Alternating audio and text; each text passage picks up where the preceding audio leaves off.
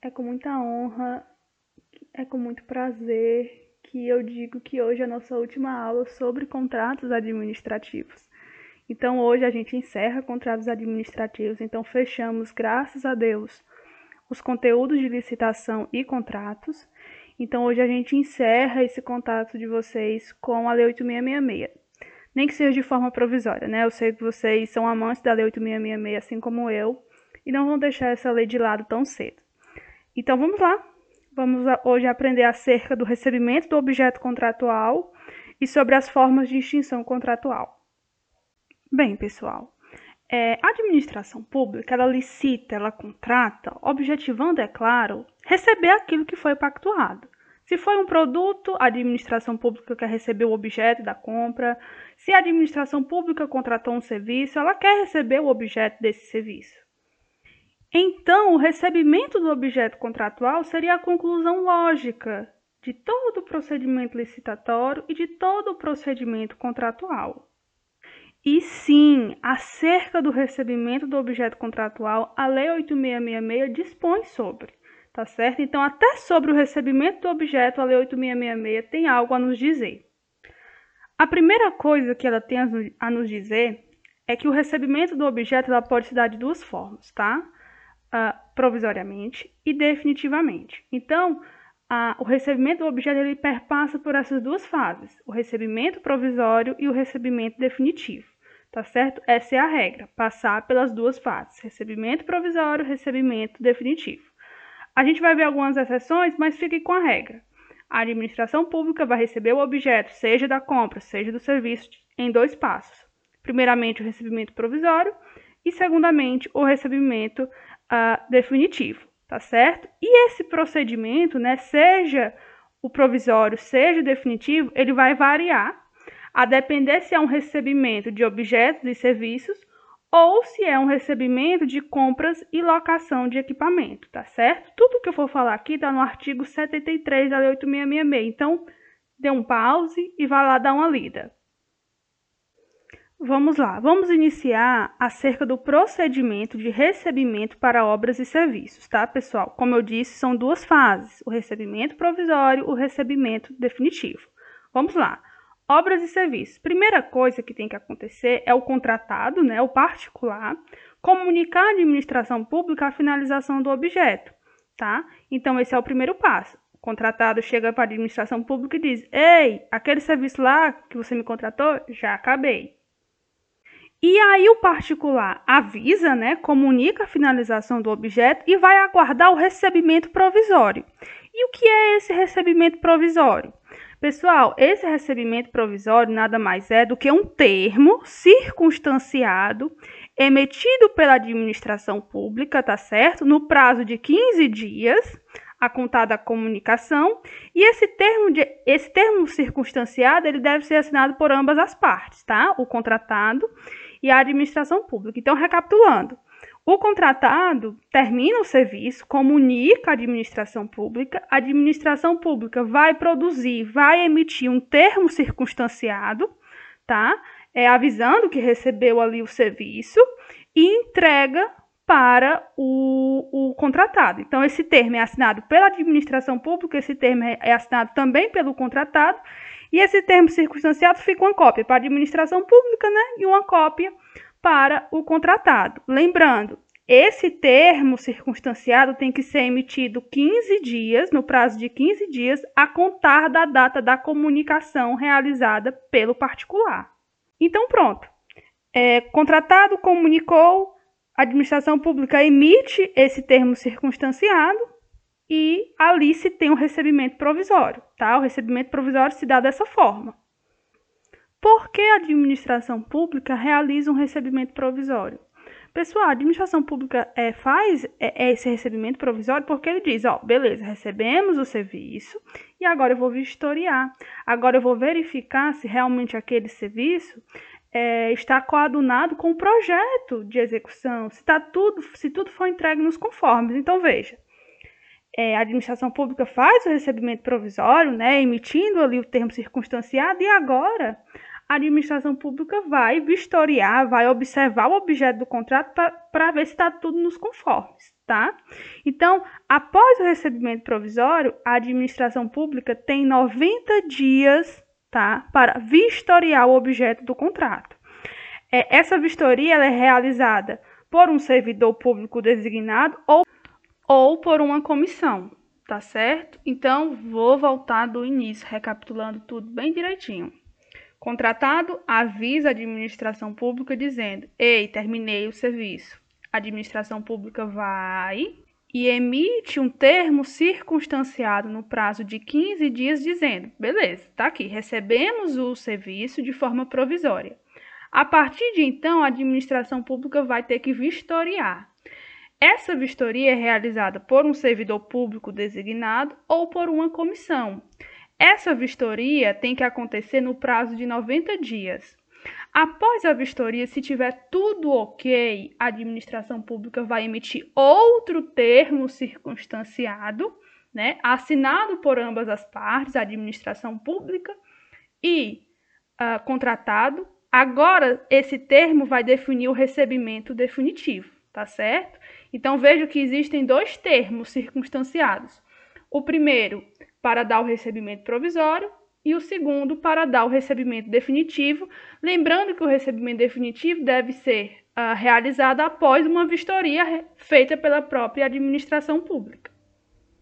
Esse prazo de 90 dias que eu falei para a realização da vistoria, pessoal, é a regra, tá certo? Ele pode ser superado, ele pode ser prorrogado, a depender se for uma obra, um serviço muito vultuoso, muito grande, com muitos detalhes, tá? Então a regra é 90 dias para a vistoria, mas esse prazo pode ser modificado, tá? Pode ser estendido. E há um detalhe muito importante.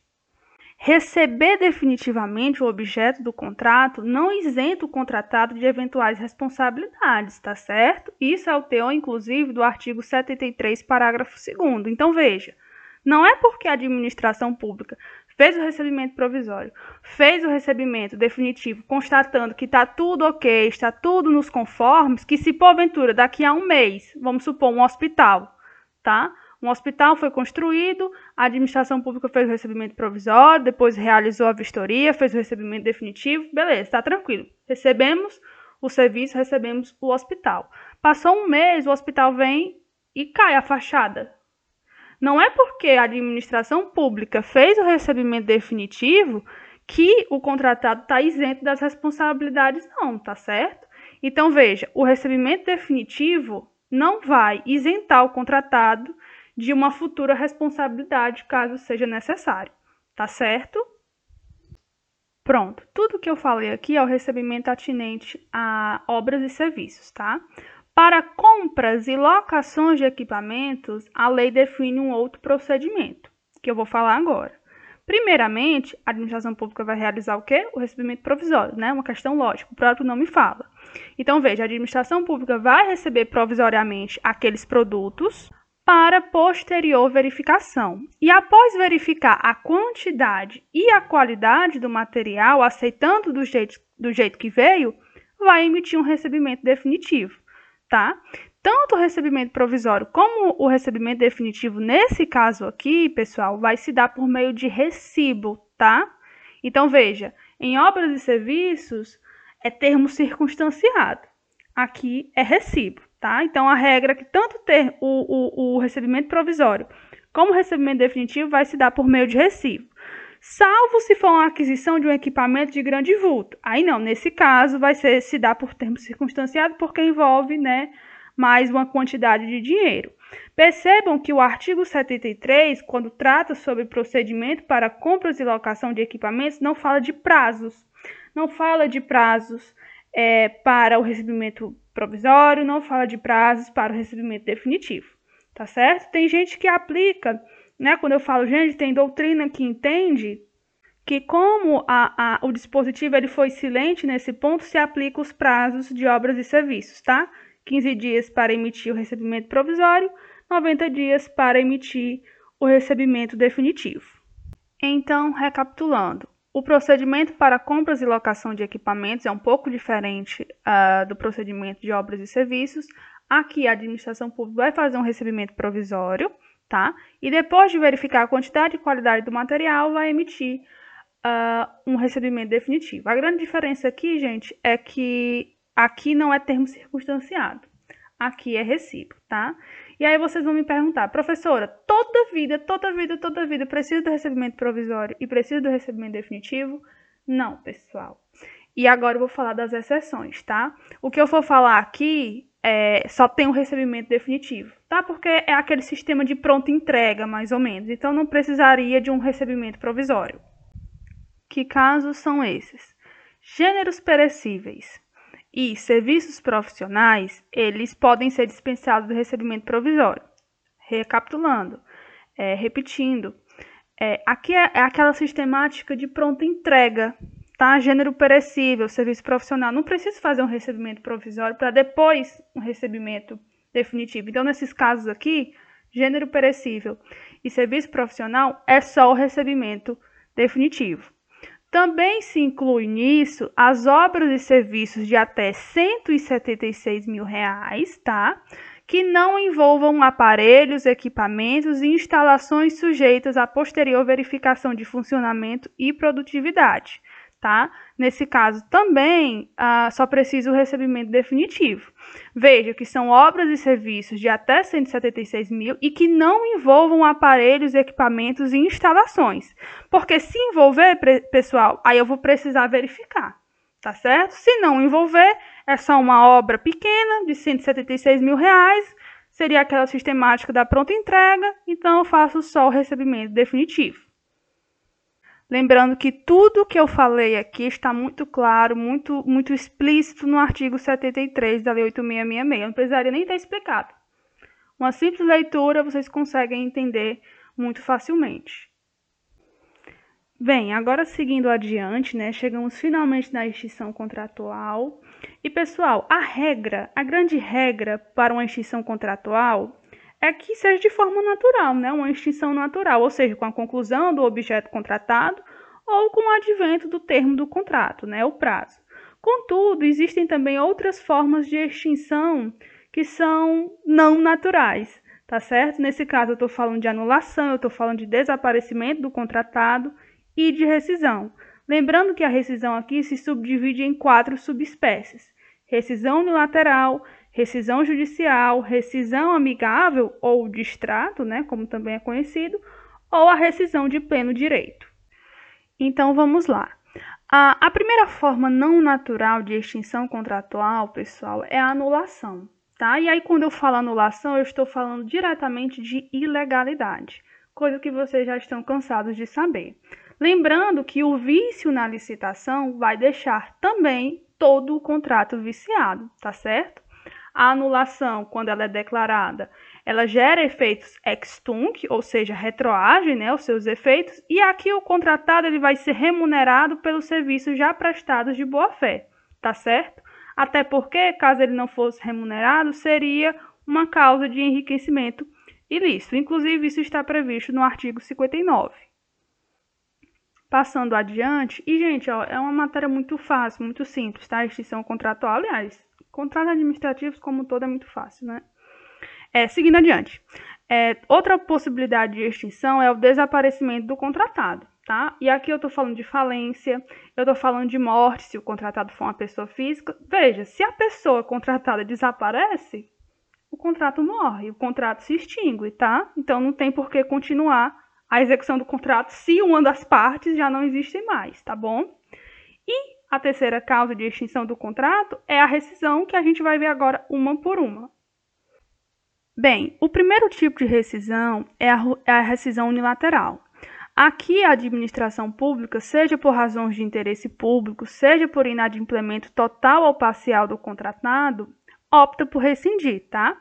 Aqui, como vocês já sabem, é uma cláusula exorbitante que nós já estudamos. Então, quem tiver dúvida ainda sobre o tema, recomendo voltar a alguns podcasts para tratar acerca da rescisão unilateral, tá? A rescisão unilateral ela é muito utilizada quando a administração pública comprova a impossibilidade da conclusão da obra, do serviço ou do fornecimento nos prazos estipulados, ou quando há um atraso injustificado ou uma paralisação injustificada, tá? Nesses casos aí, a administração pública tendenciosamente é, rescinde de forma unilateral. Seguindo adiante, agora nós temos a rescisão judicial. Vocês sabem que o único que rescinde unilateralmente é a administração pública. Logo, se o contratado quiser rescindir, né, por não poder rescindir unilateralmente, ele vai ter que recorrer ao Poder Judiciário. Nesse caso, é, se a administração pública estiver inadimplente por mais de 90 dias, pessoal, o particular não pode rescindir de forma unilateral. Ele vai ter que recorrer ao Poder Judiciário solicitando a rescisão. Isso também eu falei quando eu tratei de rescisão unilateral, uh, quando eu falei de cláusulas exorbitantes, tá certo? Então é isso. É, recapitulando, a administração pública pode rescindir unilateralmente, mas o particular não pode. Então, se o particular quiser rescindir, ele vai ter que recorrer ao poder judiciário. Por isso que é chamado de rescisão judicial. Por fim, nós temos a rescisão amigável e a rescisão de pleno direito. É a rescisão amigável, pessoal, ou distrato, como também é conhecido, é a rescisão onde ambas as partes querem e concordam com a rescisão. Então, a administração pública e contratado chegam num consenso e optam por rescindir. Então, é uma rescisão amigável, tá? Ambas as partes querem e concordam com isso. E a rescisão de pleno direito é, decorre de situações alheias às vontades da parte, como, por exemplo, um caso fortuito ou uma força maior. Nesse caso, não existe vontade das partes. Ela ocorre de pleno direito. Vamos supor que é, eu contrato uma empresa para fazer uma reforma em um hospital. Acontece um terremoto e esse hospital desaba. Não tem mais o objeto do contrato, então não tem por que mais ter contrato, tá certo? Veja que essa situação, terremoto, é alheia à vontade das partes, né? Se dá por força maior ou caso fortuito, a depender da teoria que você se filie. Então, nesse caso, o, o contrato também estaria rescindido. Então, pessoal, é isso. Basicamente é isso. Uma aulinha curta hoje. Ah, bom proveito, espero que tenha sido proveitoso. Finalmente chegamos a, ao término da Lei 8666. Ah, e é isso. Qualquer dúvida, me manda um WhatsApp que eu estarei lá prontinha para responder vocês.